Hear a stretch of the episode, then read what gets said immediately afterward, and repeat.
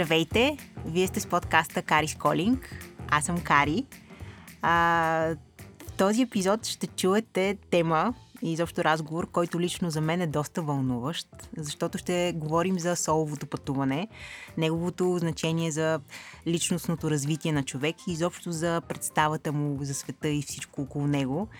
А, аз самата никога не съм пътувала солово. Надявам се това скоро да се промени, но съм сигурна, че някои от вас а, са го правили. Друг, други пък също имат желание като мен.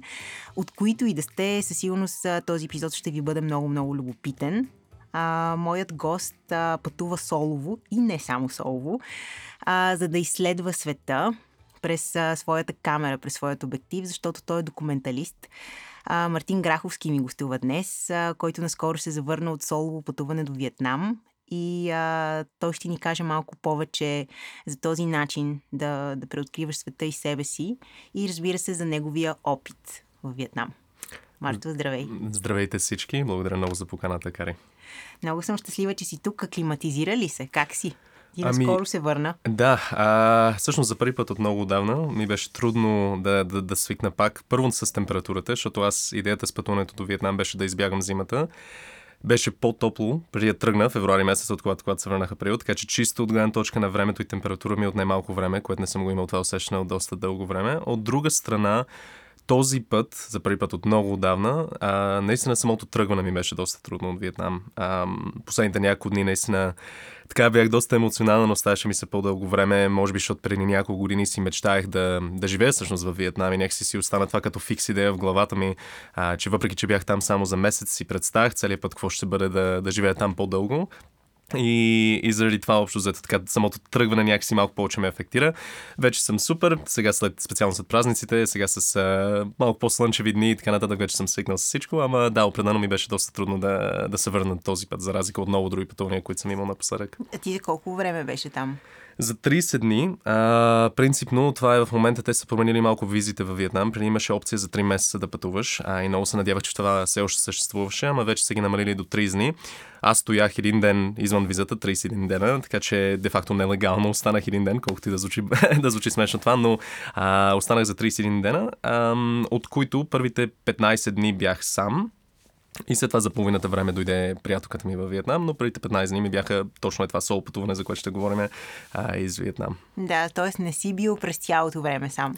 Но пък ти ще ни разкажеш и за други твои пътувания, защото това на теб не ти е първото солово пътуване Абсолютно. и винаги се впускаш в някакви грандиозни приключения. Аз искам да ти споделя, че преди две седмици бях в Берлин за първи път и бях много очарована, впечатлена от това място. И ам, това, което каза ти по повод това, че не искаш да се прибираш и че mm все пак има една такава носталгия по мястото, което явно ти е кликнал по някакъв начин и си го усещаш като твоето и трябва да се върнеш тук. Тук не, че е лошо. Нали? Не, не, не, разбира тук е, се, не, не, не. Тук е вкъщи, но просто а, все едно не ти е стигнал времето. По, по същия начин се чувствах. Аз, аз не бях на соло пътуване, но просто в момент, който трябваше да, си, да се прибирам и а, приятели като ме питаха как беше в Берлин, аз ми свърши, приключи, прибрах се. Но веднага започнах да си мисля как мога да се върна там mm. или как мога да отида самичка там, защото знам, че а, ако започна от някъде пътя си в соловите пътувания, то ще, ще е нещо по-безопасно като Европа. То, сериозно казано, ако сравняваме Берлин и, а, и Ханой, например, да кажем в Виетнам, не знам къде кое е по-безопасно, защото Берлин също е доста хаотичен град. Нали? Аз да, не съм бил като цяло. Не си бил Берлин? Не, не, не. То Ти това... си бил навсякъде по света, как може да не си бил Берлин? Имам приятели, които живеят там, от много дълго време ме канят. Някакси има нещо за този град, което не ме привлича. Аз точно за това ми е много интересно така да, да те. Отблъсквате. Да, не, мисля, че може би защото толкова фокусиран върху тази артистична част mm-hmm, и някакси mm-hmm. има една претенциозност, която съм сигурен, че когато отида там, може би ще намеря нали, хора, които са извън тази сфера, но някакси всичките хора, които съм срещал от Берлин, хора, които работят в Берлин, не може много да кликнем като хора, просто защото им чувство, че по различен начин говорим за изкуство. И то даже казвах и го това, осъзнавам, че това е много претенциозно от моя страна, но просто усещам, че всеки, който е там, малко е като Нью Йорк, нали? където са там с идеята, че точно в Берлин трябва да се случи, там е меката, че всичко е оригинално и ново и сега се случва Абсолютно. някакси е това малко ме, ме отблъсква, защото всеки втори човек нали, е в сферата на изкуство. Да. Абсолютно е така. С като цяло това, което мен ме впечатли, нали, факта, че навсякъде за всеки ъгъл има галерия, всеки да. човек се занимава с съвременно изкуство. Нали? Може би нещо, което аз като цяло много обичам изкуство и тук М. малко ми липсва, макар че тук има много хора, които се занимават, но си е кът, както се казва. М. Докато там а, и да имаш какво да правиш, да нямаш какво да правиш, в крайна сметка винаги можеш да а, свършиш в някаква галерия и да разглеждаш Абсолютно. някакви неща. Но аз не съм била и толкова дълго време, за да опозная, опозная някакви хора, въпреки че успях да завържа едно познанство с едно момче, в което бях впечатлена просто. Той е българин, който живее в Берлин. И ам, той също се занимава партли с изкуство Мгм. и си работи друго нещо, но а, просто това, което на мен много ми хареса, а, е, че се чувствах абсолютно а, приета. И сега тук Хм. изобщо не, не се опитвам да говоря за нещо по-различно, че тук хората имат някакви предразсъдци. Не. Аз съм била също на много места, но М. просто в Берлин хората макар да изглеждат претенциозни, М. са доста отворени. Някак си, поне аз това усетих. Безспорно, Отворени са, безспорно. усмихнати са и в същото време някак приветствате без ти да трябва да, да направиш нещо Да. конкретно, за да се докажеш или да покажеш, е, аз съм това. Да, да, да, да. И не, не е съвсем усещане, което аз мога да опиша, но А това ли ти липсва най-много? Това ли е тази носталгия, която се изпитваш за това ами, усещане? просто много ми хареса. Да, Окей. да, просто видях хора, с кои, които са ми интересни, а, които правят интересни неща и просто като си там си дава сметка, че може би точно това нью-йоркското усещане, че всичко може да, Да. направиш, че всичко е възможно, което не е съвсем нещо лошо. Окей. Но да кажем, че тук, а, когато си мислиш за нещо, което искаш да направиш, имаш едни бариери, които знаеш, че... Не знаеш, че ще имаш някакви предизвикателства. Да, да, Има безспорно, нещо, което те безспорно. спира. Докато Да. там си, в смисъл, там усещането е че само ти можеш да спреш. Нещо странно е, да. Не знам дали А ти за колко време веща? 4 дни.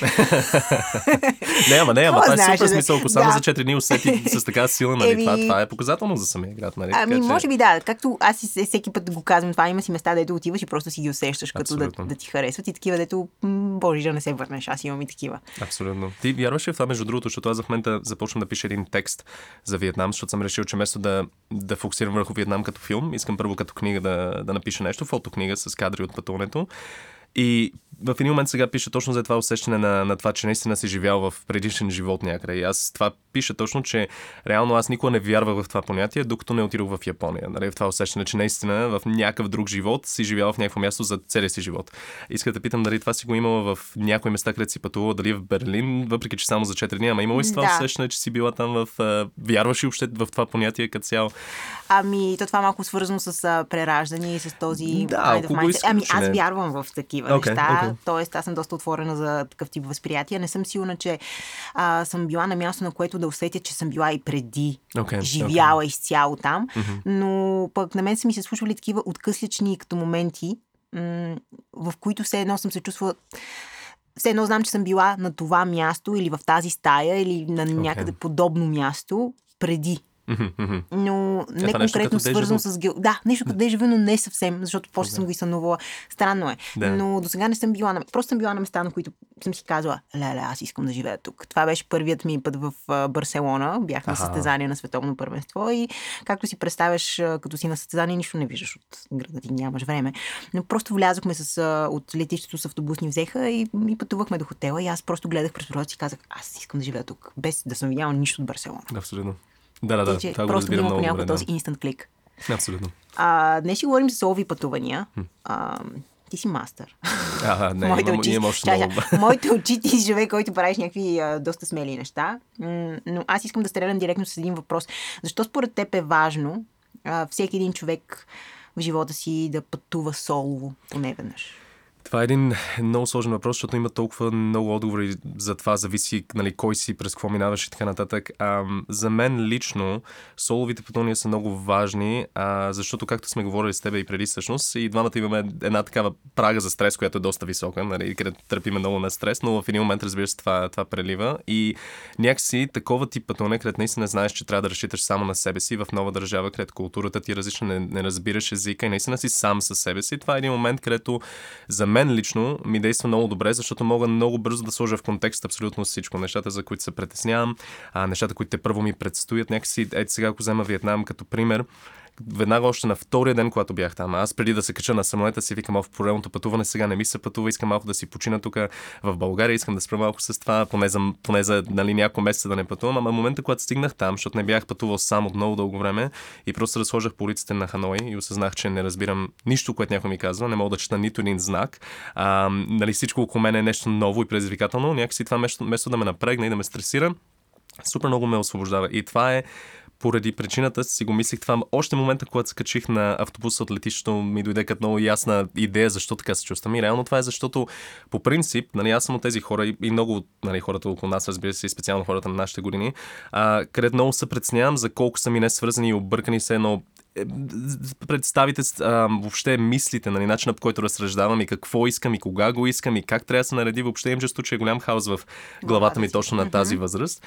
И когато пътувам в държави или в градове, където всичко е много подредено, а затова може би Западна Европа вече малко ме отблъсква, когато отивам на тези места, някакси още повече се комплексирам за това, че в моята глава нищо не е подредено. Нали? А, т.е. около, около теб, когато е подредено и това усещане се засилва. Се засилва, че нещо не е окей okay с мен. Wow, нали? е доста... И точно Добре когато се казано. качих в, в автобуса в, в Виетнам, може би затова обичам тези солови пътувания в хаотични места, нали? в държави, където нещата те първа се строят и се случват и хора работят заедно, ама е тотален хаос от сутрин до вечер и шум и музика и какво ли не. Може би затова толкова много ме привличат, защото даже когато седях на, на автобуса от летището и влизахме в града и това са някакви нали, безумно много хора, хора, които минават покрай тебе като вълни, където ти не мога да видиш асфалта от мотори в повечето случаи, които минават покрай тебе нали, по улиците.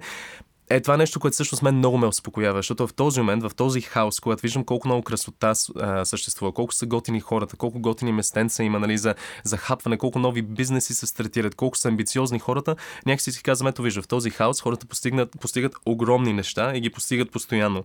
И тогава си дам сметка и викам, може би хаоса също може да ражда изключително красиви неща и ние имаме някаква много странна асоциация с този хаос, че някакси това води до дискомфорт.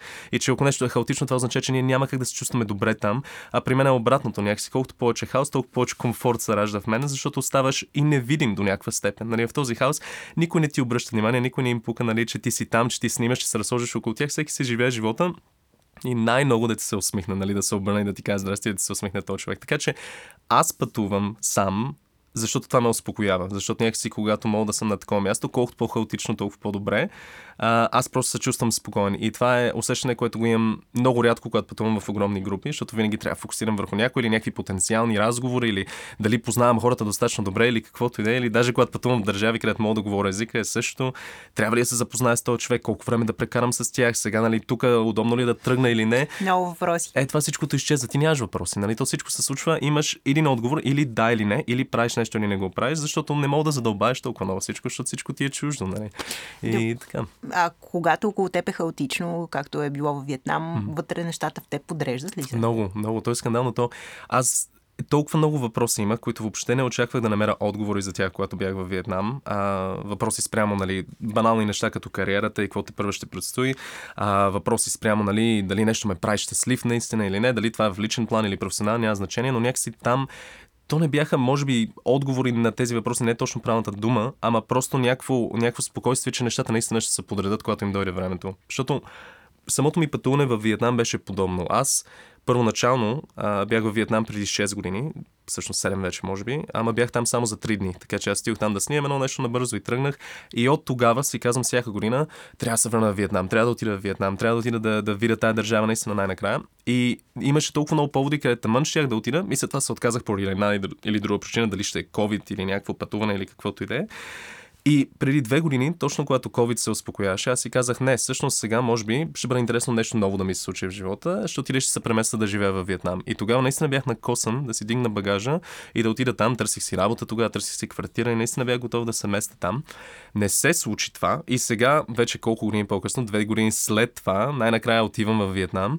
И аз целият път, когато седях на този самолет, пътувайки за, за, за Виетнам, си мисля, о, в колко дълго време го отлагам това, как това трябваше да се случи, може би преди много години, дали сега ще ме ефектира както трябва да ме ефектира, дали съм вече минал някакви неща, които пък ще ме отблъскват някакви части на Виетнам, не аз съм толкова отворен към това, което ще видя. Но всъщност, както толкова много неща в живота, а, това пътуване се случи в най-точния момент и точно когато ми трябваше. Нали? И някакси е това супер много ме успокои, защото за пореден път си казвам, че ние колкото и да искаме да манифестираме някакви неща, ние да ги накараме да се случат, те ще се случат точно когато трябва да се случат. И точно когато ти си най-готов да вземеш това, което можеш от тях, да приемеш това, което се случва. Така че за мен определено това пътуване се случи най-точно в правилния момент и, и супер много ме успокои това, че и самото пътуване беше по най-правилния начин се случи и взех абсолютно всичко, което ми трябваше от там. Марто, мислиш ли, че когато имаш някакви такива вътрешни дилеми и въпроси и нещо, което, както казваш, казваш ти в една определена възраст, сякаш кулминира, mm. сякаш са прекалено много и не можеш да се справиш с тях. Но а, когато те са на лице, нужно ли е според теб да направиш нещо физически? Да отидеш в друга държава или по-скоро да се впуснеш в някакво, дори лично предизвикателство, mm. за да се избистрят тези отговори? Защото това, което казваш ти, м- сякаш а, на мен ми напомня за това, че просто сменя, сменяш фокуса и когато си там, просто си в настоящето и трябва да се справиш с едни ситуации, които не, могат, не търпят отлагане. Ти трябва да отидеш от точка А до точка Б, трябва да по някакъв начин да комуникираш с тези хора и а, на, теб, на теб това ти е фокус. И изведнъж тези въпроси, които ние, когато не сме толкова затормозени, mm-hmm. не сме по такъв стрес, а, сякаш прекалено много са на дневен ред и прекалено много ни, ни бъркат. Питам те това, защото аз последните две седмици от а, Великденските пости реших да постя. Не с религиозна цел, а по-скоро с такава духовна за мен лично цел, която исках а, по същия начин, тъй като нямам възможност да си взема нещата и да отида някъде. Реших, че трябва да направя нещо, в което да си изкарам mm. от тази зона на комфорт и да аджеба това да ми помогне. И то помага. Mm. Те предполагам, че нещо такова, което е доста по-силно като усещане. Ами, да, смисъл, е, може би не бих казал, че е абсолютно нужно това, защото всеки човек, разбира се, си намира решение за тези неща по собствен начин. Mm-hmm. И може би за някои хора изваждането от извън на, да, да се извадят от някаква. да влезат в нещо, което не е комфортно за тях, може би пък няма да бъде отговора, може би пък трябва повече и повече да си търсят някакъв комфорт, който наистина да ги, да ги успокоя. Но аз съм съгласен с теб това. За мен това е някакво решение, нали? но е решение поради факта, че някакси за мен и предполагам за много хора, а, на мен ми е нужно много често да си препомням, че света съществува извън моята глава, нали? че има много повече до този свят, освен нали, моите предснения, колебания и това, което се случва около моята приятелска група или нали, само при мен и така нататък. И, и точно такива тип пътувания за мен, затова може би, пак връщайки се на това, Европа вече някакси не ме привлича толкова много, защото когато отида в Западна Европа, дали ще е Франция, Германия, Испания, Италия, няма значение, някакси всичко ми е много близко. Нали? Не мога напълно да се откъсна, защото има много неща, които ми напомнят на България България или ми напомнят на живота ми или каквито и да са нещата. Точно затова тези пътувания на другия край на света са толкова интересни, защото когато отидеш там, когато нямаш никаква база за сравнение и когато всъщност осъзнаеш колкото и да звучи тъпо това, че света всъщност е много голям и има изключително много да се види, има изключително много да се усети, че някакси си даш сметка и си викаш какво си губа времето с, с тези малки неща, които, които ме притесняват мене. Нали? И че винаги има някакво решение, винаги има нещо ново, винаги може е, това, също след това винаги може да си промениш посоката, нали? което е нещо, което мисля, че ни е нужно да се подсещаме, дали ще е с постането или с пътуването, нали? това, че във всеки момент, ако наистина искаш да, да си промениш посоката, ежедневието и да, и, да, и да направиш нещо, което не си правил до сега, е това нещо, което трябва да се, да се подсещаме за това, защото mm. мисля, че хора страдат от това, че смятат, че просто няма как да излезат от някаква посока. Нали? Няма как да си променят толкова много ежедневието и да е тотално различно. Ама наистина с най-малките неща не е нужно да пътуваш в другия край на света, както това, което и ти правиш в момента ти може да си промениш посоката и просто оттам това да е някакво начало на някакъв цикъл от други неща, пък, които mm. ще започне да правиш. Така, да че... отвори вратата за други. Абсолютно. И това, което казваш, ти е толкова, толкова истина наистина, защото истина наистина. Доста добре Прием го като комплимент. а, да, приеми го, защото действително хората в много подредените градове и места София си е абсолютно цивилизован град, абсолютно. подреден. Дори в нашите глави да не е съвсем така. И когато започнеш да правиш нещо или когато просто решиш, че имаш конкретна професия, наистина се чувстваш все едно малко или много закотвен. Това не означава, че професията или това, което правиш, не ти харесва, но просто си ми... Нали, минават през главата ти тези мисли ми. Това ли е? Смисъл, може би е това. Може би с от тук насетне това означава да си settled, mm. person, нали? това означава да си възрастен mm. и а, това предлага живот. И That's това е малко депресиращо усещане. И, и това, което казваш, ни е малко като глътка свеж въздух, защото действително това не е догма. Да. Ние избираме а, дали ще го променим и дали пък а, утре няма да напуснем и да вземем нещо, някакво много по-различно решение, Абсолютно. крайна сметка. Абсолютно. А на какво те учи соловото пътуване? Защото сякаш това, което аз и в те посещам като темперамент, а, а, сякаш придобиваш една такава увереност, че можеш да се справяш с неща. Увереност, може би, при мен беше в началото. А, първите пътувания, които направих сам, а, Япония бях на 22 години, когато бях там за, за два месеца почти. Там беше различно, а, защото определено Япония е една от най-безопасните държави в света. Да, има много хора и не може да се каже, че някои части на Токио, например, са много хаотични, но като цяло там е много комфортно. Нали? Ти, освен езиковата бариера, някакси се чувстваш, а, че, че, няма какво да се случи никога. Нали? Не, че в Виетнам, аз бих казал, че и Виетнам е изключително спокойна държава, извън този нали, просто органичен хаос, който съществува в държавата, на който не, не води до някаква безопасност. А, но второто ми пътуване до Непал, аз тогава бях на 23, определено това ме извади много извън моя свят и моя контекст, защото аз бях ходил, аз отидох там точно след земетресението, а, с идеята да снимам документални филми за хора, които страдаха покрай това, са си изгубили къщи и въобще начин на живот. Това беше много трудно пътуване, защото определено там това беше един от, от това, тези много клиширни пътувания, където когато пристигнах, толкова ме беше шубе да излизам, поради много фактори. Нали? То, дали ще е движението, а, дали ще е това, че тогава Непал беше в много особена част на историята си. Самите хора бяха много по-различни покрай това земетресение, много по-притеснителни, не толкова отворени към чуженци точно тогава. А, и това също ме накара малко така се чувствам, че не можах да се свържа с много хора. А, но имаше един период, наистина, в началото на пътуването ми е в Непал, където може би за 3-4 дни моята карта на Катманду а, нали, имаше, може би, три улици в нея, нали, където отивах да купувам храна от магазина, където отивах най-много да се разхода в началото на стария град, където се връщах след това вечерта, но то нямаше осветление по улиците, нямаше светофари, а, където и да пресечеш единствено нещо, което ти осветява пътя под тебе са буквално а, фаровете на колите, нали, когато минаваш пътя, няма пешеходни пътеки, няма къде да пресечеш. И всичко това, което първите няколко дни наистина ме вкараха в някаква много така голяма параноя. Аз бях взел билет за месеци и, и малко. И без въобще да знам какво да очаквам. Наистина, не бях чел някакви малки неща, ама си викам, че това място, където наистина трябва да го усета и няма никакъв смисъл да чета каквото и да е било за тази държава. И там разликата между тези първите 4 дни и това, когато тръгнах накрая и когато се качих на самолета за България, изведнъж усетих една огромна носталгия за това място, точно когато излитах и си казах, абе не знам кога пак ще усета такова нещо. Нали, всъщност, че тези моменти още в самото началото бяха изключително ценни, защото не мога да се последния път, когато съм седял в стаята ми, ме е било страх да излизам едва ли не, докато не свикна нали, с някаква среда. И всичко това те учи на изключително много. В този случай с Непал, това, което ти казваш, нали, на някаква самоувереност, на това, че ето тук това за един месец да мога да се промени отношението ми към един град и едни хора от това да ме, да ме е страх и да не излизам до това да имам приятели, да познавам кварталите, да съм ходил до най-крайните квартали, да, да съм излизал извън Катманду и да съм пътувал из държавата. Нали?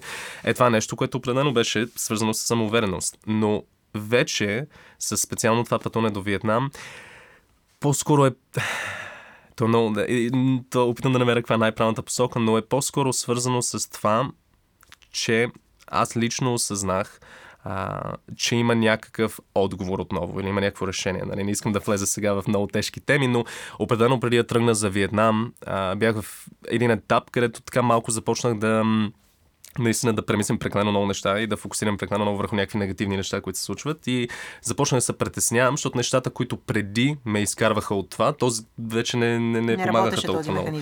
Дали ще бъдат приятели, дали ще бъде работа, дали ще бъдат някакви други неща. Някакси бях затънал малко в някакви мисли, някакви, а, някаква невъзможност да взема решения за някакви неща. А, и това много ме притесни. И когато тръгвах за, за Виетнам, въобще не тръгвах на там с идеята, че ще намеря отговор на тези проблеми. А по-скоро беше, че викам, че от отдавна не съм пътувал пътувал така и ми липсва и че може би това по някакъв начин ще ми помогне. Но не очаквах до такава степен, наистина това ми, да ми промени целият мироглед и толкова добре да се чувствам още от момента, когато кацнах.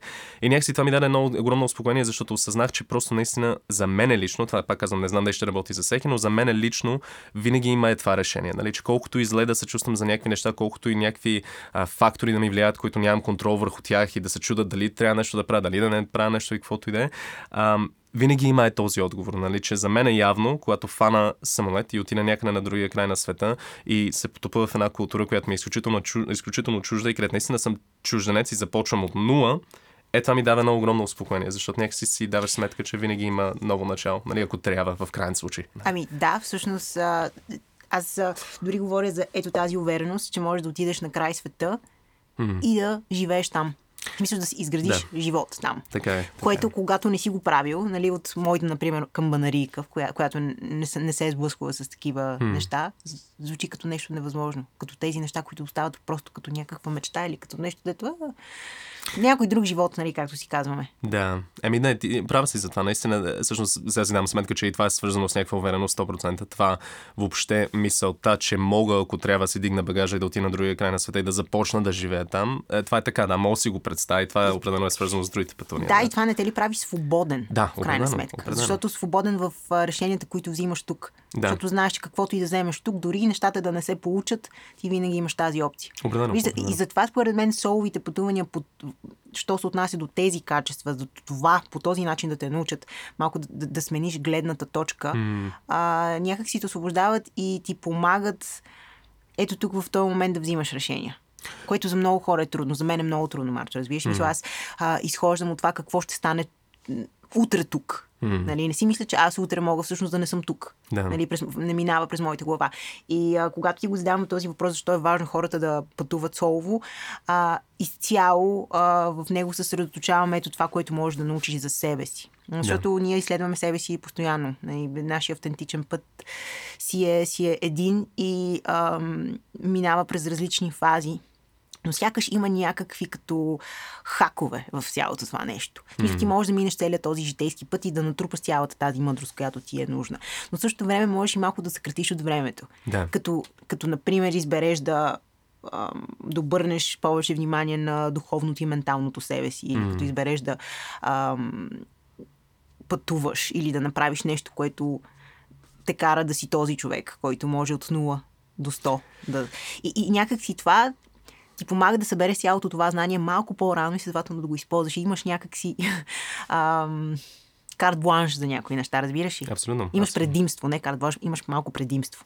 То това е нещо, че малко се преценявам да... Защото винаги трябва да подчертая, че това определено не работи за всеки. Нали? Да. Аз искам ми се да кажа, че всеки един човек, а, който познавам добре, бих могъл да им кажа отговора на някакъв твой проблем е да пътуваш, нали? да отидеш и просто се изгубиш някъде.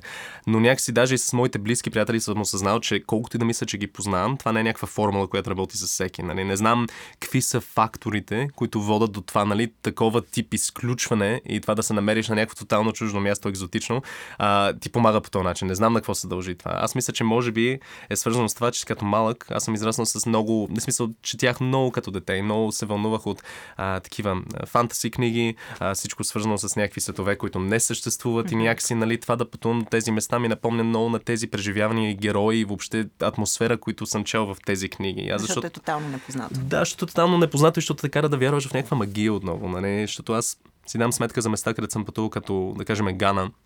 Където Гана, това е малко по-банален пример, ама там водокултурата все още владее много. Нали? И там това е нещо, където ти, когато аз тогава бях в една морга, ам, прекарах доста време в Гана. И В морга си бил. Да, да, защото снимах един документален филм за едно село в Гана. Така да имаше една морга там, където беше много модерна и където погребяха хората по западен начин, нали, в кавички ослан тук, а не по, по традиционен ганейски начин. И в тази морга имат една книга, където в тази книга са записани на, на ръка всеки човек, който е влязъл там, как е починал. И аз един ден започвам да прелиствам през това, защото всичко е на английски. И започвам да гледам и нали, има там, този човек е бил ударен от кола, от стара възраст, от нещо друго се е случило, паднал е от някаква скала. И изведнъж има, например, да кажем, 60% от тази книга е пълна с хора, които са починали от вудо. Нали? Просто отговорът е вудо, че вудо е било причината. Наистина ли? Да, да, и това да. е в официален документ. Те, официалните документи, да. Уау, това е много интересно. Ето виж, например, Африка е съвсем различна Да, свят и култура, да, да. която определено и там във всяка една държава може да намериш нещо тотално различно, Абсолютно. което ми напомня, имах една много близка приятелка с ганийски корени от Англия. Родителите бяха от Гана и тя а, покрай спорта се запознахме, защото тя беше спринтьорка и много често а, лятото идваше в а, София, пък аз ходих в Лондон и така си правихме някакви трипчета. И помня, че беше дошла веднъж тук на гости и имаше нощ, нощ на музеите. Ага. И бяхме в квадрат 500, той беше току-що отворен дори, мисля. И там на, на, на смисъл, то не е подземие, на нулевото ниво, или както се казва там, най-дол, най-долният етаж, а, има такъв а, сегмент, който е посветен на африканската култура, има различни а, куклички, скулптури, всякакви такива неща. И помня, че тя тогава за първи път ми разглеждахме, аз бях много така, много ми беше интересно и тя каза, ти знаеш ли, нали, в, а, в нашата култура, в ганийската култура изобщо, водото е нещо много важно, нещо много силно, нещо много работещо. И започна да ми разказва такива истории, от които мен леко така тръпки ме побиха, защото беше нощ на музеите, ние бяхме в едно подземие и си викам. И тя каза, но знаеш ли, ако, ако не вярваш в това, то не работи за теб. Но когато това е твоята култура и ти си потънал в това, то ти влияе. Ама то точно това е интересното, е, че аз като, когато отидох в Гана, нали, определено бях от позицията на не вярвам в това, или не съм, или, или не съм мислил по-скоро дали вярвам или не, защото няма къде да имам пример, нали. А, но когато отидох там, определено вече към края на това пътуване, което продължи някъде към две седмици и половина, три, а, вече към края, наистина, толкова бях се втренчил в, в този начин на мислене, защото постоянно виждах водоритуали, постоянно имаше църкви, които вече на време се изкарваха а, злото, нали, където изкарваха злото шамани от, от хората там, които бяха проклети по един или друг начин. Wow. Горе на север се продават отстрани на пъти, нали, всякакви неща, които мога да пиеш, които са против ерикъв си, ерикво си проклятие и така нататък. Има вещици, които са знаят, че живеят горе на границата. Нали, смисъл, такива неща, които всеки ден, когато това ти се трупа и когато ти се говори за това, вече към края ти тръгваш и няма как да не вярваш. То става нали? твоята действителност. Безспорно, безспорно. Да, и ти това е, че дали вярваш или не, то няма много значение, защото то е част от всичко около тебе. Нали? То, то не е нужно ти да вярваш, че то да си продължава да е част от, от ежедневието И на да- повечето хора. да нали? Да, то има. Е това, което за мен беше много интересно, е, че той има ни огромни билборди навсякъде в Гана, а, където са точно на такива шамани, които могат ти помогнат, да помогнат против проклятия, нали, за семейството ти, за приятели, за какво ли не. И са едни хора, които са на едни билборди, където са като някакви бизнесмени или супергерои, където са застанали гръб до гръб, нали, с кръстосани ръце.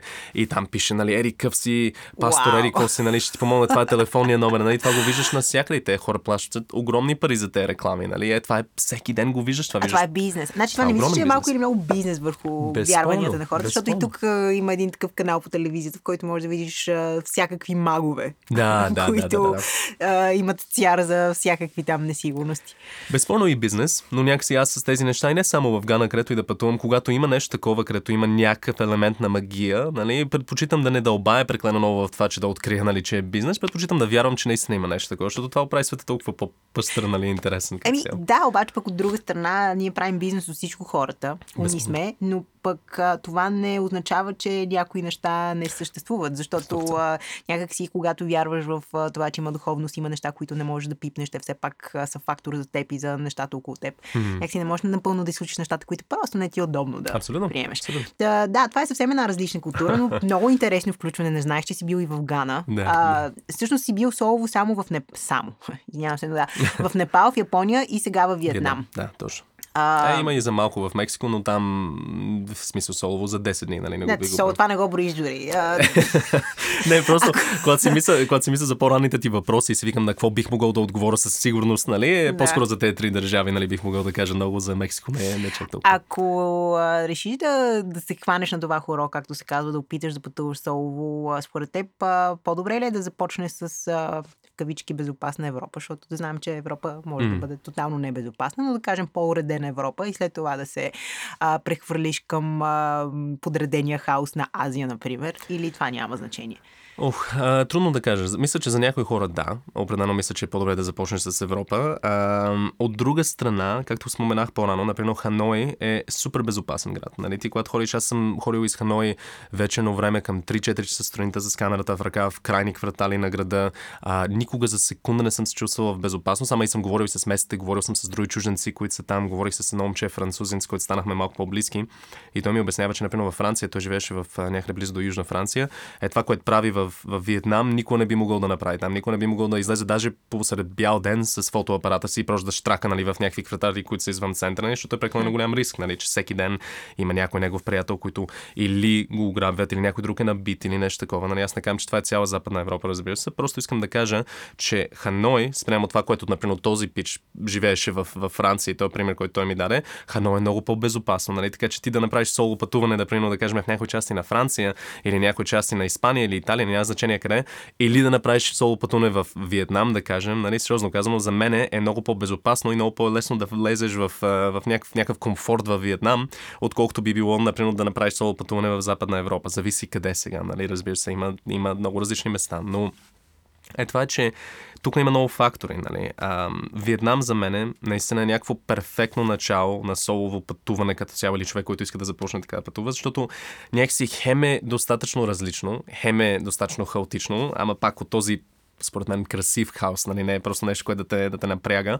Хем, хем има толкова различна култура, толкова различна храна, толкова различна атмосфера, нали? температури, въобще пейзажи. И едновременно в нито един момент не се чувстваш, че ли трябва да се преценяваш за какво се случва през около тебе или през mm-hmm. деня. Така че за мен е това е едно, едно страхотно начало и много бих препоръчал Виетнам на всеки човек, който иска нещо малко по-екзотично, но пак нали, да, им е, да им е комфортно общо взето. Трудно е това, защото аз бих казал, че и хора могат да започнат и соло пътувания в България. Нали? Смисъл, аз, когато се върнах тук преди 5 години и когато обиколих България сам, това беше всъщност, може би, най-важното соло пътуване, ако трябва да говорим за соло пътуване от живота ми, защото наистина там за два месеца пътувах всеки ден сам из държавата и хем, разбира се, моя култура, хем съм израснал в чужбина, почти цял живот, така че когато дойдох тук и направих това пътуване, а, това всъщност ме научи, може би, на най-много нали, това пътуване из България. Така че... Всъщност това трябва да кажем на нашата аудитория, която ни слуша в момента, че ти а, си израснал в Канада. Да. Да, това хората не знаят този контекст. Да. И всъщност, а, когато се връщаш, решаваш първо да изследваш България от до с една стара кола. Да. С една гол двойка. С една гол двойка и цялото това нещо е документирано в YouTube. А, да. Как се казва серията от. А, Всъщност поредицата в момента може да се намери на Facebook. Тя е 3 минути България се казва. А, и ми е на моята лична Facebook страница вече, защото той прекръстих, така че на Мартин Граховски на Facebook. Там има 3 минути България като плейлист и така. Да, това мога, мога дори да го сложа в а, линк към този подкаст епизод, защото звучи доста интересно. Наистина може би пък а, за някои отговорите ще, ще да е да, първо да изследват своята собствена държава. Аз, например, не съм била на толкова места из България, да. които ти си видял. Добре, има ли в тези солови пътувания адреналин? Нали, нещо, което хм. малко или много закача хората.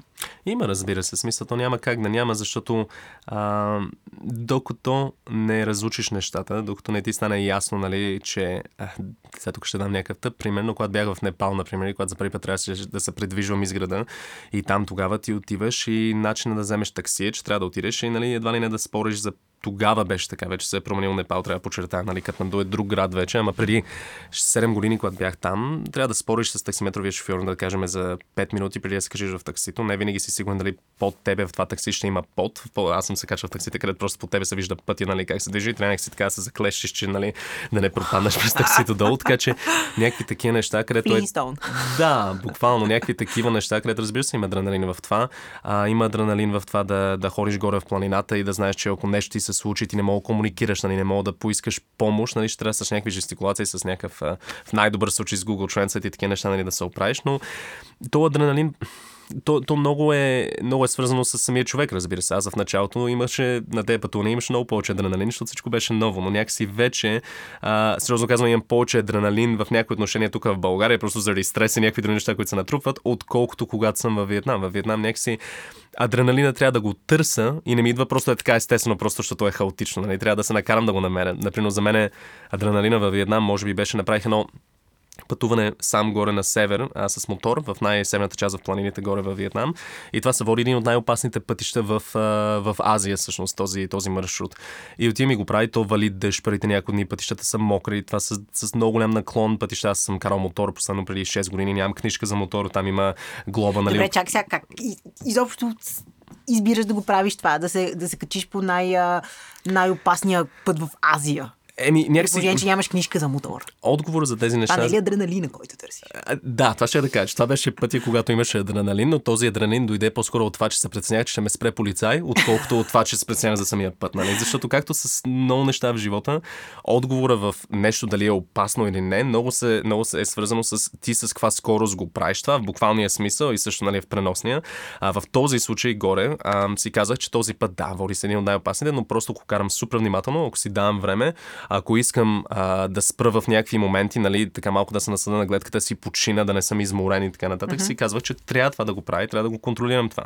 И някакси ти, когато си кажеш, че не бързаш и че нямаш никаква. Не, не трябва, не трябва нали, да си някъде на края на деня, може да стигнеш когато стигнеш, нали, тогава ставаш изведнъж много по-спокоен, защото си кажеш, че даже днес, ако мина 10 км, Нали? Пак, Пак е нещо. Да. Нали? Не е нужно да мина 100 км или 200 км днес. Така че това пътуване горе на север а, за мен беше малко адреналин, защото трябваше да изчакам а, тази организация, аз смисъл, мястото, откъдето си наех мотора, те звъняха на техните колеги, колеги из града да проверяват дали има полицаи, в, а, полицаи, които спираха хора в окръжността на града. И е, това беше малко така, имаше адреналин, защото знам, че нали, тук и езика е бариера, също така трябва да се плати някаква глоба, трябва някакъв подкуп да се плати и нали, цялото това нещо ми е в главата преди нали, да тръгна. Да. Така че там имаше адреналин, защото и вали дъжд и е някакво такова мрачно, нали, сутринта аз съм горе в планината, има една мъгла, която обхвана целия град и знам, че сега, ако ме спре някъде, така ще ми спре пътуването още в първия ден, защото ще ме върнат, ще ми кажа, че не мога да излизам от града. Така че там имаше някакъв адреналин. Но момент, когато излязох от там и вече бях горе в планината, да, този път е наистина много скандален, защото си много високо в планините. Има такива бариери отстрани, разбира се, да не паднеш, но целият път си на ръба. Смисъл, буквално, ако отидеш и спреш мотора си, отидеш до края на пътя, то е просто на една скала, която продължава надолу до безкрайност. Пред тебе имаш някакви 10-20 хълмове, които продължават нали, в далечината. И някакси то е толкова диво и е в повечето пъти си толкова сам на тези пътища, че ти където и да спреш, Мога чакаш да кажем за 5-10 минути, няма да мине друга кола или мотор или нищо, нали? така че ти си буквално в нищото. Но е най-красиви. Това е, това е, може би, най-красивия пейзаж, който аз съм виждал в живота ми. Беше там горе на север. Тези планини в северната част на Виетнам и села и природа, такова нещо никъде не съм виждал. Така че си заслужаваше от всякъде. Добре, на какво те научи Виетнам? Защото това, което разказваше, наистина скандално. А, предполагам, че дали, този път малко, как да кажа, философски погледнато, някакси в теб си преодолявал някакви неща, минавайки mm. по него. Но предполагам, че и хората, които си срещнам там, а, са допринесли за това да. Да, малко предпомни... да ти се подредят нещата. И защо mm. на какво те научи? Какво ти, какво, ти, какво ти даде конкретно тази дестинация? Ох, ами то много, много неща ми даде. Смисъл, мисля, че най-важното нещо е виетнамците по принцип. Това е малко клише вече, защото се говори доста за Юго-Источна Азия като цяло в този контекст, но виетнамците наистина са хора, които постоянно са усмихнати. Аз не говоря към туристи, говоря към един и друг. Дали ще бъдат навънка с децата си, дали ще бъдат някъде на среща навънка, дали ще бъдат просто петък вечер се разхождат из улиците. Това са хора, които до така степен излъчват една топлота, едно щастие, нали, което виждаш навсякъде, че някакси това, това те кара да осъзнаеш след 30 дни, че ти всъщност тотално си забрал като какво да живееш в друг контекст, нали? където хора, например, са замръщани или където, а, не знам, някой те погледне лошо, когато ходиш по улицата или така нататък. Е това нещо, което тотално излиза от главата ти. И някакси ме научи колко е как да кажа, кол- колко е неестествено всичко друго. Нали? Как е това за мен е наистина начина по който трябва да е света, нали, или по-голямите части на света. Защото реално вьетнамците, да кажем, те сега в, в столицата в Ханой, това е доста модерна столица. Не бих казал, че въобще усещаш, че си в третия свят или нещо. Даже бих казал, че в много отношение е много по-модерен град от София, Ханой. Все пак 11 милиона души също живеят там, така че то е много, много сега в момента е в а, процес на създаване едва ли на нови неща, които се случват в Ханой, но да кажем за селата, които са горе на север, нали, тези най-изоставените кътчета на държавата. Е това, че ти виждаш, че тези хора както на много места на света, живеят с много малко. Нали? Те разчитат изцяло на агрикултура и това, ми, е, това им е живота. И въпреки това, въпреки че аз слизам при тези хора от време на време, нали, да опитам да се запозная с тях с някакви жестикулации, да опитам да си направя някакъв кадър, нали, след което опитам да покажа някакво уважение, разбира се, да не изваждам камерата веднага и така нататък. Но тези хора, които работят и са в някакви тежки условия и е топло и са някъде на скала, където е отвесена скала на 90 градуса и така нататък и, и, и, и се горе и копаят. Даже и тези хора, когато видят, че идва някой, стават, остаци на страни мутиката или каквото ползват, усмихват се, махат ти, нали, готови са, ако могат по някакъв начин да комуникират, да комуникират, ти ги фащаш баш в най-тежкия момент, едва ли не на деня. Нали? И е това нещо, което. Е, сега ти ме пита какво ме научи. Научи ме просто колко много мисля, че всички ние а, искаме нещо такова. Нали? И как когато го имаме, а, просто как веднага забравяме за всичко друго, защото е това е естественото. Нали? Да си в е такава среда, където хора са готови да са гостоприемни, да се усмихнат, да те поканят, да, да опитат да комуникират и, и да няма е това усещане, че едва ли не си натрапчеш на някой или че някой днеска просто не му е деня, нали? или каквото и да е. Просто да ти го покаже. И трябва да ти го това е много да. интересно. Между това е много интересен контраст. Абсолютно. А, контраст между, да кажем, Европа mm-hmm. и а, този по-различен свят на Азия. Ам, аз пък съм била в Куба преди години с mm. а, тази моята ганийка приятелка и там също бях същисена буквално от начина по който хората комуникират и начина mm. по който а, изобщо се справят с, с нищетата около себе си. И тогава я за първи път бях а, бях на място, което ам, не е винаги изобщо пригодено за живот си. Да. То е в някаква крайна бедност и нищета, но в същото време хората са толкова щастливи, толкова танцуващи постоянно, изобщо свободни, че си казваш, Боже, защо ние си мислим, че ни трябва толкова много, за да изпитваме тези емоции. И защо къде, къде е старта на този контраст? Защо ние, които имаме толкова уредени животи, толкова а, реално причини да бъдем щастливи и доволни, да. а, не, не успяваме да се радваме хората, които нямат нищо на практика са най-щастливи. Къде е? Защо, смисъл, защо? Именно в име, имането на толкова неща и удобства ли се, ли се крие Мисля, че това, това е вечният въпрос. Той постоянно се задава това, нали? То не, не е един отговор това. За мен отговорът е в това, че ти както, както когато дадох Виетнам за пример, нали? Аз когато пристигнах там, както казах по-рано, отговорът за повечето неща беше или да, или не. Пускам ли се по това, по това приключение, това течение, този разговор, каквото и да е, или не се пускам? Нали? Няма един милион въпроси, които ми минават през главата в този момент. Нали? Дали е правилно, дали е неправилно, дали се изразявам правилно. Всичките тези малки неща, които всеки разговор, който имам, нали, примерно да кажем в държава, където мога да говоря езика, дали ще е България или някъде, където английски се говори нали, масово, а, е това, че, че ти много упростяваш нещата и комуникация и въобще ежедневието ти се свежда до две опции. Нали? Или отиваш в едната посока и правиш нещо, или не го правиш. И според мен всичките тези хора, за които говориме, които нали, поне за нас изглеждат щастливи в тези моменти, нали? но даже бих казал и не само за нас, защото аз много хора, както казах, ги наблюдавах не само в Виетнам, ами и в други места, където съм пътувал, където са насаме или с техни приятели, нали, които са от държавата, или напълно сами. Нали? Това е друго нещо в Виетнам. Много често вижда хора, които напълно сами, просто разхождайки се, са усмихнати или си тънаникат нещо, или си говорят, или слушат нещо, или каквото и да е, нали? но просто без въобще контекста на някакъв, някакъв социален кръг, нали, са усмихнати.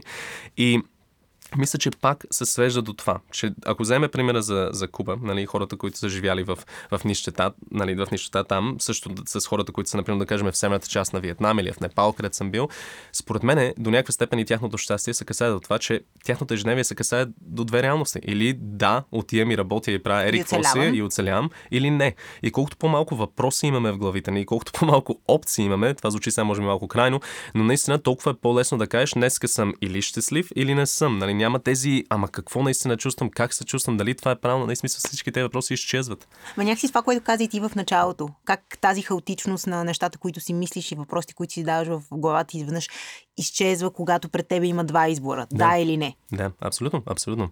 Точно, ти, ти не забелязваш другите неща около тебе, нали? Ти, и, и също така не, не се вглъбяваш толкова много в собствената си глава, нали? което мисля, че е много ключово. И ставаш доста малък. Да, абсолютно. Защото някак си има, има моменти, в които се чувстваме по-големи, отколкото сме, мислейки си, че нашите проблеми са по-големи или че всъщност всичко се върти около нас. Нали? То става малко несъзнателно тук в този подреден свят, но много често е фактор.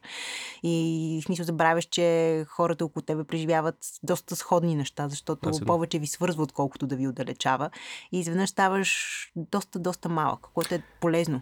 Абсолютно. Може да, да зум-аутнеш. Абсолютно, е, абсолютно. Това, което и, и то всъщност това усещане да си малък или голям е много свързано, разбира се, тук не казвам нищо нали, ново, но е много свързано с това дали живееш в такова общество, където всеки разчита на един и друг, както например да кажем е горе на север в, в Виетнам. Аз бях чел тогава, а, всъщност приятелката ми, когато дойде, тя беше чела по-скоро, че а, всички тези общества, тези групи хора се събират заедно и задължително работят в полето заедно, в голями групи. Нали. Никой не е там да ги контролира, те просто така им е структурата и начина по който работят. И аз, когато слизах при тези хора, всеки пее, всеки говорят си, смеят си, нали, смисъл. И това са огромни групи. Това са, например, да кажем 50-60 души, които са заедно в една част на планината и работят заедно и нали, е някаква постоянна комуникация. Искам да кажа, че е това е, че там тези хора, специално на север, да, например, тук наистина живеят в, в един комьюнити, нали, къде трябва да разчитат един на друг.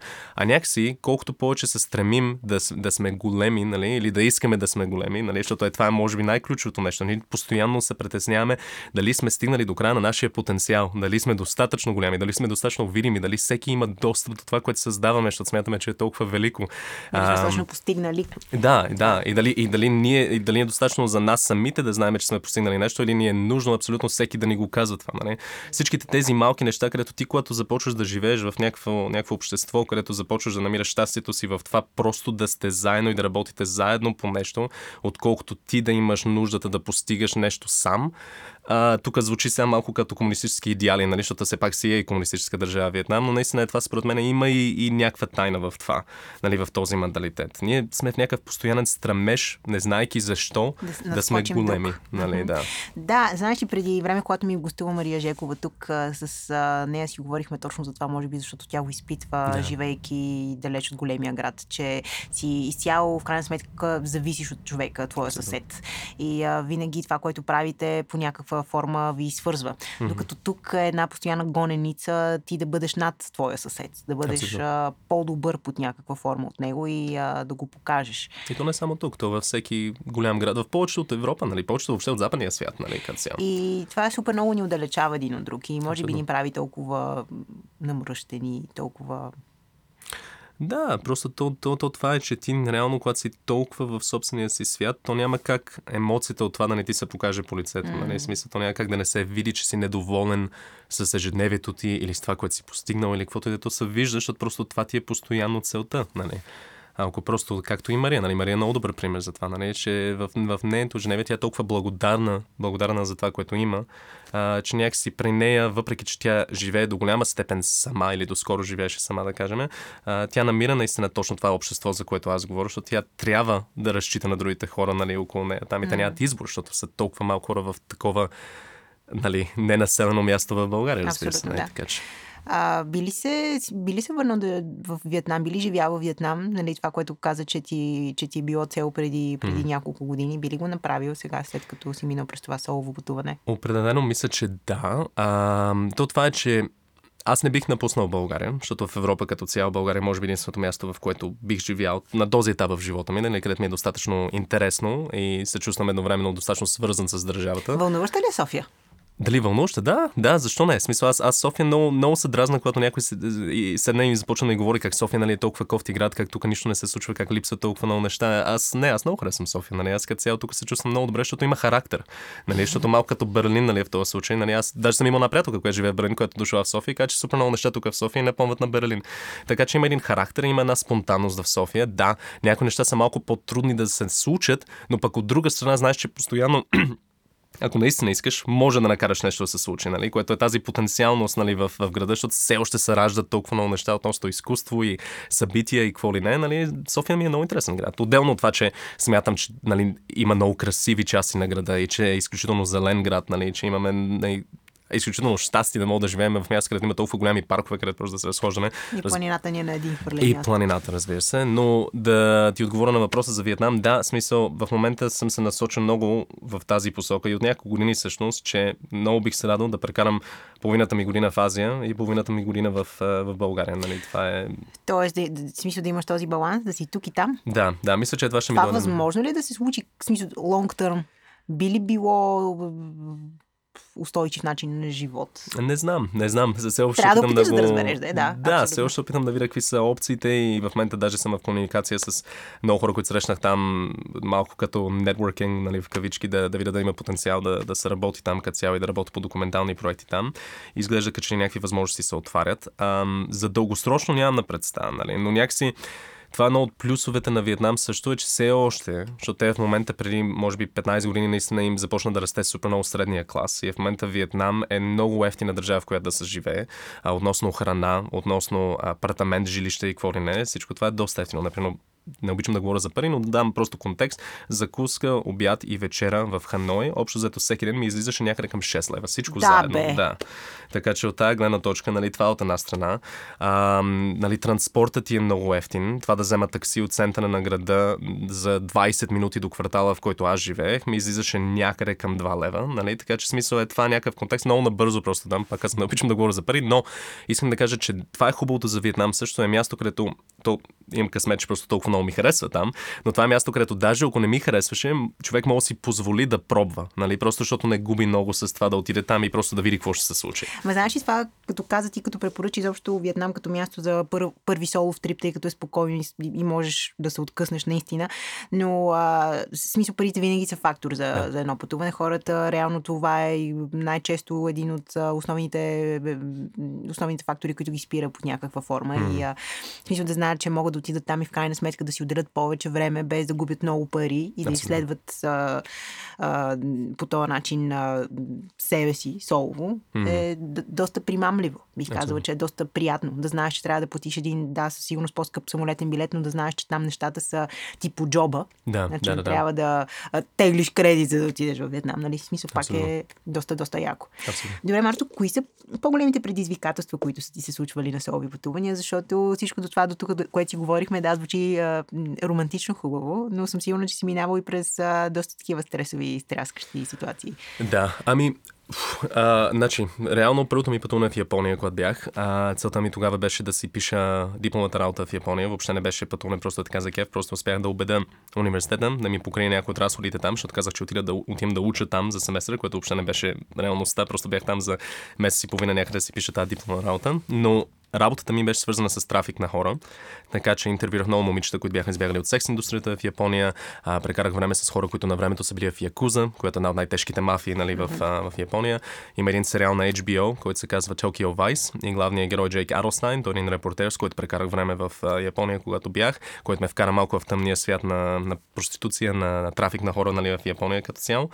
Така че, въпреки че Япония беше едно от най-красивите, най-успокоящите преживявания от живота ми, определено бях там за много тежка причина и много голяма част от времето ми трябваше да балансирам между това хем да интервюрам някой за много, много тегава тема и хем след това да опитам да си изчиста малко съзнанието, защото тогава бях на 22, нали, да си го изчиста това от главата, да излезе да се разхода, да, да, да видя нещо ново, нали, нещо красиво, малко да ме разконцентрира от това. Така че този баланс ми беше малко труден там и всъщност на края на това пътуване доста ми, буквалния смисъл, доста ми попадна косата. Върнах се в Холандия след това цялото пътуване и ми се виждаше просто... Е, от стреса? От стреса ми се да, виждаше цяло. Да, да, да. Аз всяка сутрин ставах и на възглавницата до мене имах буквално една купчина косми, нали, от които ми бяха падани докато спах. Докато чаках метрото, от самото движение на метрото и вятъра, който се създаваше, просто когато си дигнах ръката зад главата ми, фащах косми, които падаха нали, от стрес тогава. Така че беше много. Въпреки че аз последно, когато говоря за Япония, винаги казвам, че това ми е едно от най-хубавите преживявания от живота ми. Той си остава така, но беше свързан и с много стрес, когато бях там. Така че това беше много огромно предизвикателство да намеря как да балансирам тези неща, хем да се наслада на една държава и да ми остане както е до ден днешен любимото ми място, където съм пътувал, от друга страна, знам, че имам една много важна работа да свърша в държава, където не се говори английски почти въобще, нали, в Япония. Никой няма ти говори на английски. Аз отивам да интервюрам хора за много тегава тема, за която не се говори в държавата. Така че като цяло това беше едно нещо, където толкова се гмурнах в едно приключение, което не бях готов за него. Нали, че там наистина малко така ми дойде в повече, имайки преди на колко години бях. А, а Непал чисто беше на базата на наистина колко беше зле държавата тогава. След земетресението имаше много тегави ситуации, където хора, разбира се, са си изгубили всичко.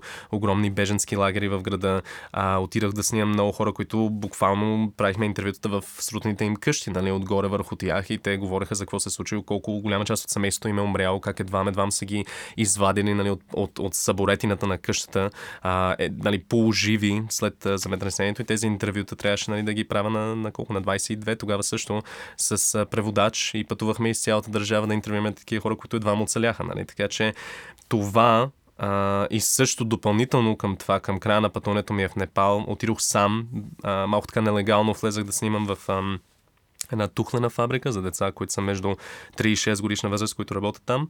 И бях чул за нея от един репортаж. А, собственика тогава, сега не знам вече какъв е, тогава беше един англичанин, а, който тогава не беше там, беше извън държавата, така че успях да се мушна и да влеза вътре в тази фабрика и да направя фотопортрети на много от а, децата, които работеха там с идеята, че това ще го изпрата, да стане някаква статия или да се ползва от някаква неправителствена организация.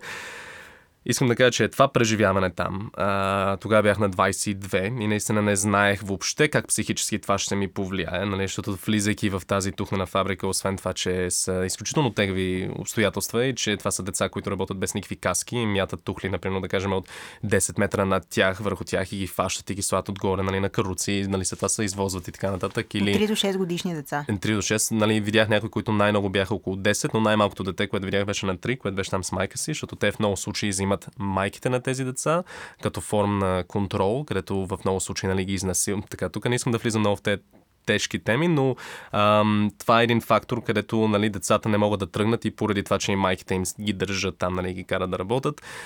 Така че, това нещо, тогава, когато го преживях това и когато го видях това, аз бях тогава на 22. И тръгнах от тази фабрика, след, например, да кажем няколко часа снимане, с идеята, че, ей, сега съм направил тези кадри, сега те ще се ползват за какво си, това ще помогне по някакъв начин, ама реално аз тогава не бях дораснал много и, и, и всъщност по-скоро първата ми мисъл в главата ми беше дали кадрите са достатъчно добри, каква е светлината, как изглежда това и така нататък. И се върнах в ам, Airbnb-то ми тогава в Катманду и започна нали, да, да сядам и да ги а, монтирам, да ги гледам тези снимки и всъщност беше много интересно преживяване, защото аз тогава звънах на майка ми да се чува с нея и едновременно нали, гледах снимките и започнах малки такива корекции да правя по тях и глупости. И докато го правя това нещо, всъщност осъзнавам реално какво съм видял. Нали, аз въобще мозъка ми явно не го запечата по никакъв начин и докато седа там и ги гледам тези снимки на лаптопа ми и си викам, а сега тук светлината, ама трябва тук сенките малко са различни. И докато го правих това, изведнъж тотално се сринах и просто започвам да рева нали, там с майка ми на, на скайп, защото всъщност осъзнах за първи път какво реално видях и как това, че влизам някъде с камера, първо на първо не ми дава никакво право, нали, аз да смятам, че съм правилният човек, който трябва нещо да документира или да го покаже. От друга страна, най-малкото нещо, което трябва да направя, когато отивам да снимам каквото и да е, е да влеза без камера и наистина да се запозная с тези хора и тези деца или който да е, който ще снимам преди да започна да им взимам историята, защото ти взимаш, разбира се, част от душата им или цяла част от въобще ежедневието им и, и живота им. И някакси е това пътуване в, в Непал беше изключително ключово, защото от тогава спрях да снимам фото. Нали? Започнах само с видео се занимавам, видео, защото видео все пак изисква малко повече ти да отделиш време, да се сближиш с хората, защото там има много повече фактори, трябва много по-дълго време да снимаш видео, отколкото да штракнеш един кадър с фотоапарат. Това беше едно много трудно преживяване, а, което реално това пътуване в, в Непал наистина може би най-много ме промени като човек, защото ми даде един контекст, където оттам нататък ми беше много трудно да приема каквито и да са проблеми, които аз или моите приятели или познати или семейство, или няма, няма значение какво, имат в контекста на това, което аз на тази възраст видях там. Нали? И има и много по-тежки неща в света, но реално за мен в моя живот, това, което аз съм видял и това, което съм преживял, това за мен беше някакъв, а, някаква летва, нали, която не очаквах, че толкова много ще ме ефектира. Нали, Тоест, те пречупила малко или много? Да, доста, доста, да това звучи наистина много, много страшно, което си видяла. Аз дори не мога да си представя как три годишни деца работят тук на фабрика. Какво стана с тези кадри? Ти успя ли по някакъв начин да разкажеш тяхната история или просто това беше изпирачка за теб да, да я съхраниш? От една страна беше спирачка, от друга страна аз, аз ги изпратих на някои различни неправителствени организации, които работиха по тези теми, нали, дали ще бъде трафик на деца, дали ще бъде а, такъв робски труд и така нататък. Ама реално това, което се случи е, защото смятам, че този англичанин всъщност доста пари инвестираше тогава в това да мълчат хора за това, което се случва и така и не стигна до никакви публикации или нещо подобно.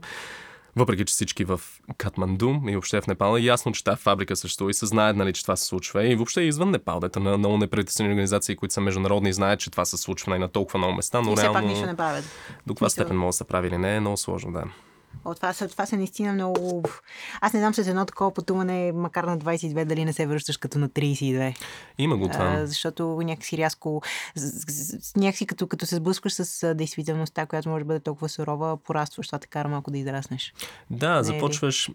От една страна, мен лично ме направи много по-чувствителен. А, в този смисъл, че напоследък имам чувство, че много малко трябва да се случи да ме разчувствам. Нали? Това е нещо, което започна покрай това, може би, за първи път, нали, така да ме ефектират неща.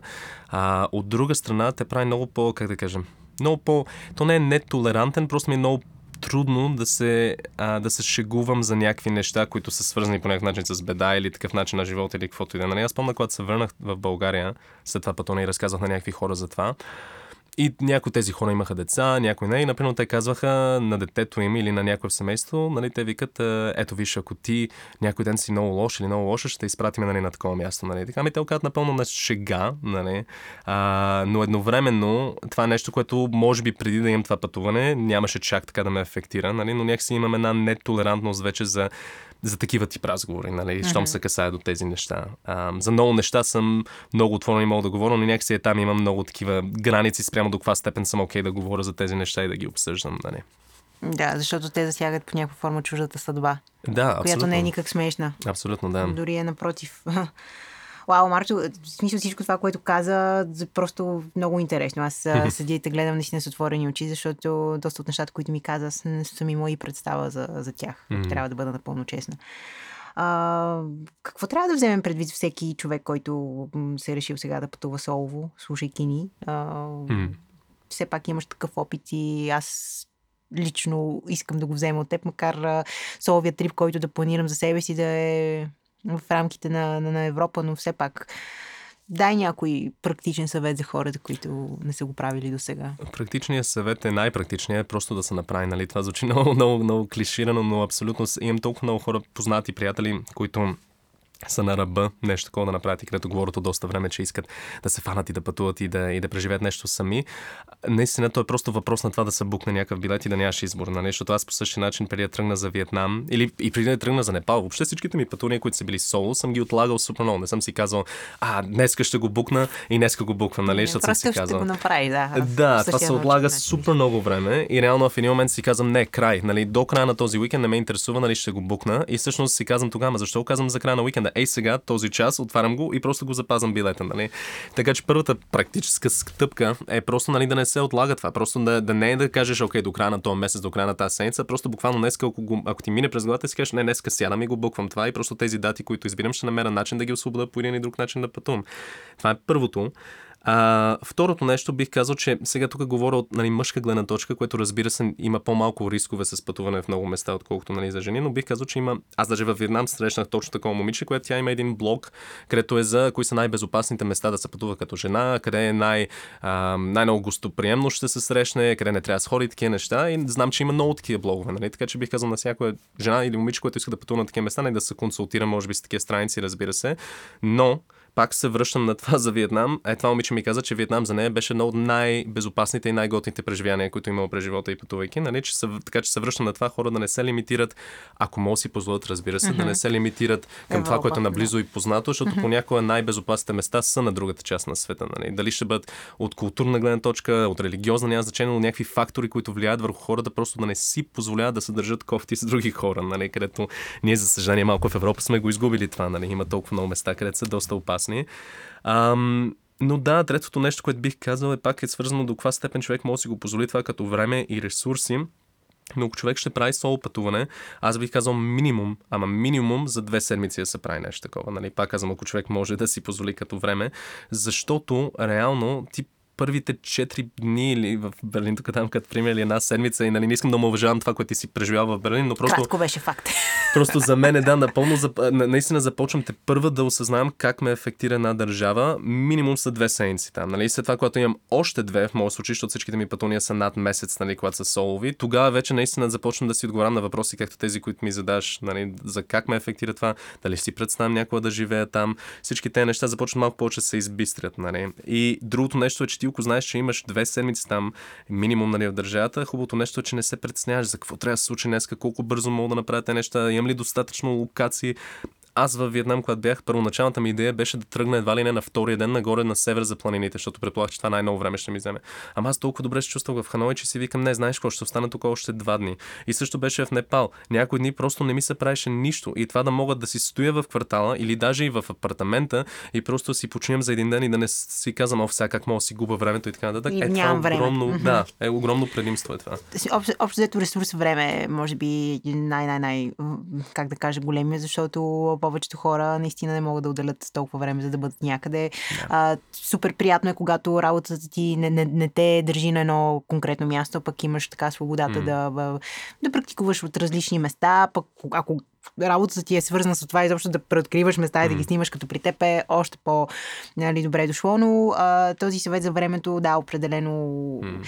и, и първата крачка, нали, да действаш, защото да действаш е малко по-трудно. Винаги сме с големите кошници с планове, обаче някакси на Абсолютно. На действия сме доста по-мудни. Ама той и за България, когато се връщаме към това, което говорихме по-рано, той и за България да действаш е нещо, което е много ключово. Нали? Смисъл, толкова ни е лесно, българите говоря общо, нали, да отидат в, някъде в Италия или да прекусат нали, океана даже, ама им е по-трудно да отидат в задния си двор. Нали? Ние сме говорили с тебе за това отдавна, когато си говорихме, но, а, но определено това е нещо, което аз бих започнал там. Нали? Виж някъде в България, където нали, не си ходил, където много ти е интересно, където искаш да отидеш за, да кажем, един уикенд сама, нали? защото е това наблизо, но едновременно това пак може да бъде някакво много интензивно пътуване емоционално, просто защото си напълно сама нали? и се пускаш по течението без план. Нали?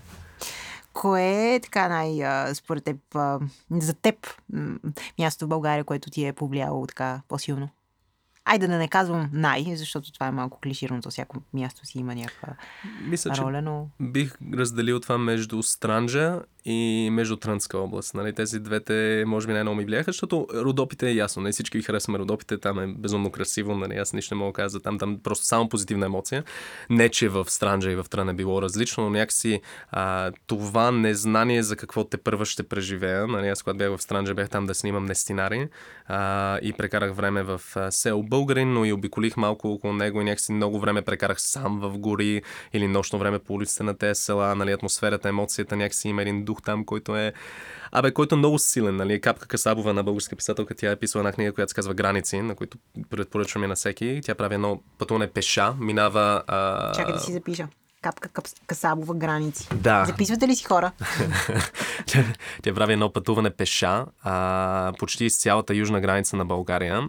И просто целия, и цялата книга е един пътепис за хората, които е срещнала, за преживяванията, които е имала. И тя описва Странджа по следния начин. Тя казва, че ти, влизайки в Странджа, още в първи момент, когато завиеш от главния път и влезеш на, навътре в горите към село Българи, по такъв начин се провисват дърветата над тебе и толкова особена атмосферата, че ти веднага имаш усещането, че или това място ще те приеме или не. Нали? Е, това е наистина усещането, което аз имах първи път, когато идох сам към Странджа. Просто изведнъж ще поглъща това и, и още от самото влизане имаш това усещане, че някой трябва да те приеме там, нали? нещо по-скоро трябва да те приеме. Така че определено Странджа от тази гледна точка много, ме, много ми повлия, защото там видях какви ли не неща покрай това с наистина, някакви неща, които наистина бих сравнил с някаква магия. Нали, видях човек едва ли не как умря вечерта след, след нестинарството на пътя пред мен, така че е имало най-всякакви такива неща, които се случи там, които не са въобще за цял друг разказ, но това за, за, за Странджа, а за Трън, а, просто защото е толкова непозната част на България, но не много хора пътуват там и нямаше, нямах много източници на информация нали, за тая част на България. Аз там снимах филм за сурвакарство и прекарах време в ам, село Долна Секирна, което е на път за Трън. Ам, и някакси тази част на България много ме впечатли, защото това беше последното място на света, където очаквах да намеря хора, които ще ми станат толкова близки като семейство. А те бабите на това село, кмета, въобще всичките хора, които живеят там, толкова много се сближихме, че аз, когато се връщам в това село, което няма нищо общо с моя край на България, или в София, или каквото и да е, там наистина се чувствам се че се връщам вкъщи. Нали? Така че и това място толкова много ме ефектира и до ден днешен, когато се връщам, доста така ставам емоционален, защото всъщност последния път, когато се върнах, разбрах, че една от главните жени, които снимах една баба, която тогава беше на 94, а, баба Станка, Бог да я прости, тя почина два дни преди аз да пристигна последния път. И аз толкова дълго време отлагах връщането ми в Трън по една, е, Трън, извинявам се, долна скина покрай една или друга причина. И най-накрая си казах, както казвам на всеки, че трябва да направи спрямо соло пътунията, казах не, утре отивам. Нали? Няма това да го отлагам повече, няма да бъде за уикенда, както очаквах да направя, утре отивам. И отидох там да пазарувах някакви неща, отидох към селото и точно когато пристигнах, нали, кмета ми каза, че реално тя е починала преди два дни и че той ме чакаше мене, той все още не е ходил горе до гроба и, и ме чакаше мен, защото все пак аз бях много близък с нея и той самия, нали, ние сме близки с мета и ме чакаше той самия да отиде горе при гроба. И така wow. че е това е нещо, което супер много ме разчувства и само там, когато седях горе, нали, много така станах емоционални, много се разревах и, и, и е това пак е едно от тези неща, където нали, не трябва да се отлагат неща, наистина. Дали това ще бъде да отделиш време нали, на семейство или на приятели или каквото и да, или ще бъде в този случай на разговора, ти да вземеш време за себе си и да се пуснеш по нещо, където имаш усещането, че ще те промени като човек, те неща не трябва да се отлагат, защото изведнъж така ще мине момента и вече няма да бъде също. Нали? Така че, да. Прибирам се вкъщи, отварям а, страничка на някоя нискотарифна компания, защото аз, както ти казах, започвам с, с нещо по-близко и действам. А, Марто, за мен този разговор беше изключително съдържателен и дори а, ако си съгласен след време, когато си тук имаш така повече възможност, можем да си направим един епизод и за България, защото Много пък да. местата, на които си бил ти в България, според мен за много хора са неизвестни и не съществуват. Аз, например, за първи път чувам за село Българин. Да, да, много ще се радвам. Много тъй, ще че, тъй, че това е една наистина, както казваш, една отделна тема, за която си заслужава да се разговаря много, защото в крайна сметка mm. това си е нашата България. И може би а, това, което каза по-рано в началото за а, магията и за Гана и за водокуклите и колко, а, как да кажа, странно и страшно звучи това, успорно на това в, в, в, в нашите си граници, в нашата си България съществуват такива традиции с такава сила и с такъв дух, които mm. не са много по-далеч от магия или магическо усещане. Абсолютно. А ние те не са ни по-близки от тези в Гана. Толкова Абсолютно. не знаем за тях. Благодаря ти адски много за този подкаст епизод. Вярвам, че хората, които са ни слушали, са попили цялата информация, която каза и а, са една идея по-смели и а, а, насочени към действие. Поне аз за себе си мога да говоря, че съм. И а, нямам търпение следващия път, когато се видим, аз да ти разказвам а, какво съм преживяла на Soul Trip. Е, супер, чакам с нетърпение. Супер. Благодаря ти. И аз благодаря, Кари. Мерси. Благодаря ви и на вас, че слушате този подкаст. В линк а, ще оставя поредицата на Марто, посветена на България. Ако решите да започнете от България с соловите пътувания, може би това ще бъде супер отправна точка и информация. Абсолютно. Благодаря ви отново и до следващия епизод. Чао, чао.